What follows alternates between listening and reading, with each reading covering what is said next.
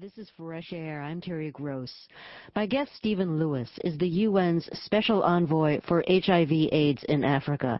He says the pandemic cannot be allowed to continue, and those who watch it unfold with a kind of pathological equanimity must be held to account. He adds, there may yet come a day when we have peacetime tribunals to deal with this particular version of crimes against humanity. Lewis was pleased with President Bush's announcement that he wants to triple America's funding for fighting AIDS in Africa, though he worries that war with Iraq will distract world attention from the pandemic. Lewis formerly served as Canada's ambassador to the UN, deputy head of UNICEF, and special advisor on African economic recovery. He recently toured four countries in southern Africa, Lesotho, Zimbabwe, Malawi, and Zambia. I asked him to elaborate on how he thinks war with Iraq might affect the AIDS pandemic in the region. Well, war always has the uh, effect of diverting resources, diverting attention, diverting energies, diverting coverage.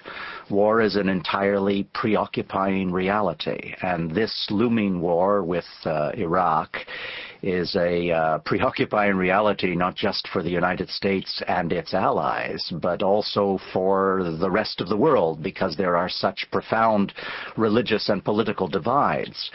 And what happens in that kind of situation is that a continent like Africa gets short shrift, that you forget the other human and moral imperatives, that they just get lost. It's, it reminds me very much of what happened after the uh, war in Afghanistan, a perfectly understandable extension of September the 11th, but nonetheless, the war in Afghanistan took away from, drew from all of the attention of the world in other, on other areas of human need and uh, human predicament government so all of us who watch this unfolding and know that we're dealing with this catastrophic HIV AIDS pandemic in Africa and know that we have built some momentum, which was evident in the President of the United States State of the Union address when Mr. Bush announced that significant additional amount of money. We know that all of that could unravel if the war begins and takes everyone's attention away from what is happening in Africa.